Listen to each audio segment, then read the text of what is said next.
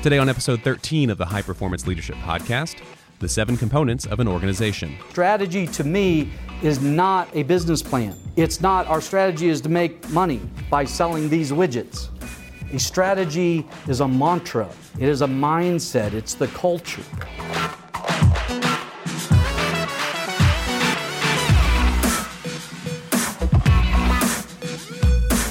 You're listening to the High Performance Leadership Podcast insights and information from world class leadership experts.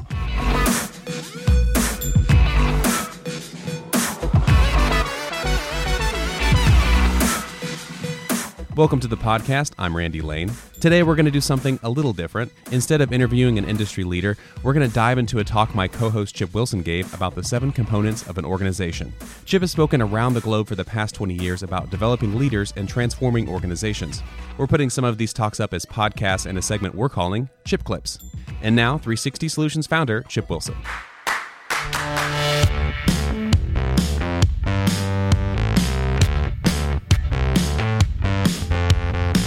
There are seven buckets, we'll call it that, or components of an organization. This is what we call the transformation model. If you're going to transform an organization, step one is we have to understand the characteristics of a traditional versus high performance organization and then have a framework to be able to see the organization through. So there are seven steps. We start on the right hand side with results. Key results indicate the level of organizational performance because they define the success and health of the organization. The results are the starting point. Now you will see that there's an arrow that comes down and comes up to environment. If my results are bad, my paradigm of the external environment is not good either. I'm probably saying my results are bad and it's Obama's fault. It's interest rates' fault. It's my employees' fault. It's whatever it might be. So we look at results, and if results are great, we think the environment's great. If results are poor, we tend to tie it back to the environment because externally we want to create separation between negative and us. So it's natural for us to do that. So, environment is organizations like all living systems can survive only to the extent they maintain harmony with the external environment. They must meet changing customer requirements, adopt new technologies, so on and so forth. So, as leaders, we have to look at what's going on in the environment. The five steps in the middle are what you have control over. If you think about this, you don't have control over the environment and you only influence the results. You don't know what your results are going to be. If I knew exactly what my results are going to be, I, would do my taxes for 2016 right now because I already know what's going to happen. Of course, we don't know what's going to happen. We only influence them, right? So the five steps in the middle. Step one is strategy. Next, core process, the structure of the organization, the systems that we use, and then the culture. Under strategy, there's two components to strategy. First is business strategy. What business are you in? What are your core competencies? What, what current products and services do you offer? What current market position are you in, or performance against key industry success factors, so on and so forth. Then we have organizational strategy. What's the current mission or guiding principles, a sense of shared vision, or current management philosophy? So, strategy isn't just about what do we sell and how, how do we make money, it's also the organizational strategy. It's two components. Under environment, we look at things in systems. There's two types of systems as well there's coordination and development we have to look at alignment of all of these seven components and how our organization works. If you have a team, and let's say you threw up a problem, okay, and the problem is we're not getting our product to our customers quick enough. They're complaining about that, or they're not happy with the customer service, or whatever the case might be. You draw a line down the center of this sheet of paper and you say, okay, on the left hand side, what are the things and actions that we can take that will get us better performance? But then let's also be very realistic on the right hand side. What are the forces that are pushing against us that are going to keep us from doing that? Because we can think of all the great things that everybody else should be doing, but then we also have to look at the what's pushing against us to keep us from doing those things. And if we go through and we list out, then we'll figure out why things are going. You know, we want to provide all kinds of great products and services to our customers. Unfortunately, what's we don't have cash flow to do it. That's a that's a restraining force. We'd love to take care of our customers better, sure, but we're understaffed. Why are we understaffed? Well, we have lack of cash flow. Why do we have lack of cash flow? Because we navel gaze all day long we don't pay attention to our customers. And so when you start looking at the restraining forces, you understand why there's this constant back and forth struggle. Strategy is a set of conscious choices about how an organization will deliver value to its customers and distinguish itself from its competitors. Strategy is more of a mindset than a document. It addresses the interface between the organization and the environment. It lays the foundation for tomorrow's success while competing to win today, involves anticipating and adapting, so on and so forth. So, strategy to me is not a business plan. It's not our strategy is to make money by selling these widgets. A strategy is a mantra, it is a mindset, it's the culture. Some of you have probably heard the, this uh, story that I think it was MIT that did it. They had a, um, a case study where they, they had a, a wildlife sanctuary, a cage probably twice the size of this room. And at the very top of the room, they had this big basket filled full of food. And they had five chimpanzees inside of this cage. And so they lowered, they put all this food at the top of the cage. And the scientists were on the outside. And the first chimp started climbing up the side of the cage, going over towards the food. And as soon as the chimp almost got to the food, the scientist hammered him with a fire hose, just blasted him. And he freaked out, ran back down the side. And one by one, each of the, the chimpanzees tried to get up to the food, and every time they got close, they hammered them with a fire hose. So now, after uh, three or four days, you have these five chimpanzees around the cage that are soaking wet, been hammered with a fire hose for the last three days. They're eating out of a small bowl of food that's set out on the ground while all of this great food is up there. And the scientists, one at a time, take one of the original chimps out and introduce a new chimp.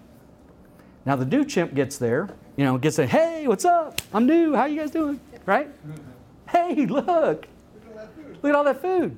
So the new chimp goes to climb up to the food. What does the other four chimps do? No! No, don't do that. The new chimp's, what? What? Don't do that. Why? Dude, when you go up there, they're going to hammer you like you've never been hammered. Don't do it. Just stay down here and eat the rest with it. Don't even make eye contact with them. Right? Just get along here. All right. And eventually, one by one, they take out the original chimps, introduce new chimps. So now we have five new chimps in this cage None of them will go get the food, and none of them know why. All the chimps say, I, I don't know. When I got here, everybody just told me, don't go do that. Bad things happen. Well, why don't you? I, I just do, I'm just getting along. I just do what I'm supposed to do. There's no logic why we can't go eat that food. I just know that every time I bring it up, everybody else squashes that idea and they say, look, nobody goes and eats that food. I don't know why. It's not my job. We get food down here. Stop trying to stir things up. I'm not trying to stir things up. There's food right there. I don't understand. Why can't we go get? I don't know, dude. Just stop. It's not our job. I just know when I got here, we're, we were told not to go get the food. But I don't get it. That's so logical. Why don't we do it? Because we're not supposed to. How? Does it happen? Does it happen in organizations every day? How long do you think it takes to reverse that culture? Seven years. Seven years. it takes a long time. Yes. Because logic always gets trumped by emotion. Always. Always. We do things that we don't know why we do. We do things because that's the way it was when I got here. We do things because I want to get along. I, I, I just, I, I don't want to be alienated. Right? Strategy. There are eight elements of business strategy. If I was to ask each and every one of you right now, let's start with a basic question What business are you in? What would you tell me? There is no, there's no right or wrong answer to this. This is the, this is the things that if you're going to create a business strategy, you have to look at and answer these eight questions. But more importantly, not only do you have to look at and answer these eight questions, the bigger issue who you're serving or selling to, do they understand what you do and what the benefit is? So when I ask, what business are you in? Uh, what are your core competencies recognized and leveraged? What products and services do you offer? How do you position yourself in the market and the trends? What are the success factors to grade against? What, what distinguishes your strategy? What's your focus and objectives and goals? These are just simplistic questions that need to be answered, but it's you will be amazed how many organizations can't clearly answer this. And you'd think it'd be fairly basic. It's not easy, and I have a quick story about that. Some of you have heard it, so bear with me. I joined BNI 20 years ago in employee training business, and I did the same thing you did. I went, it was my turn. I said, I'm in the development business of people. I'm, you know, strategy, leadership, sales. I'm in the development business. I do training, whatever you want, that's what I do. Week after week after week, it went by, no leads, no leads, no leads, no leads. Some of you might notice I get frustrated fairly easily. So, so uh, it's a strength of mine. Um, so, about three months in, my frustration level was there because clearly I had explained what I do, at least I thought, but yet the people in that room didn't get it. So, out of pure frustration, it was my turn to go around, and they came to me and they said, you know, Chip, it's your turn. I said, How many of you in here have a spouse that comes home every night and bitches about where they work or who they work for? I had a bunch of people go, Great, I fix bosses like the one your spouse is complaining about. Give me the name of your company. They looked at me kind of like a dog. Hmm? How many of you work in a company that has excessive turnover? Great, you're a prospect for me. I fixed that problem. How many of you have salespeople who can't give stuff away, let alone make a profit? That's my entire team. Great, that's what I fix. I went totally away from the features and benefits, the logic, and I went to the problem, the pain. And I identified the pain. And they go, oh, well, that makes a lot more sense. I see now how you tie to what I have a need for. When you're in training and development, yeah, if I get around to that, I'll call you. They never get around to it. Emotion drives behavior, not logic. Fix an emotional problem, you'll make lots of money logically explain why they need to change, you'll make nothing. You understand that? Emotionally, people struggle. They don't want to feel the way they feel.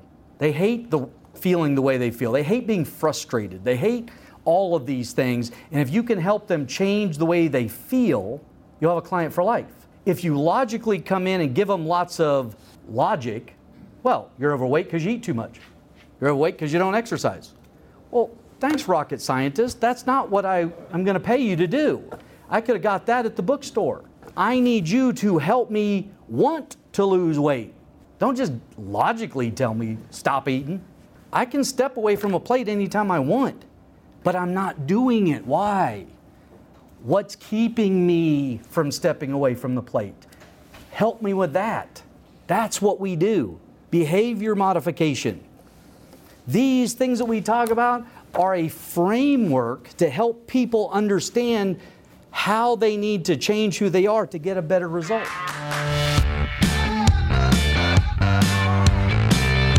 We'll have more chip clips in the future.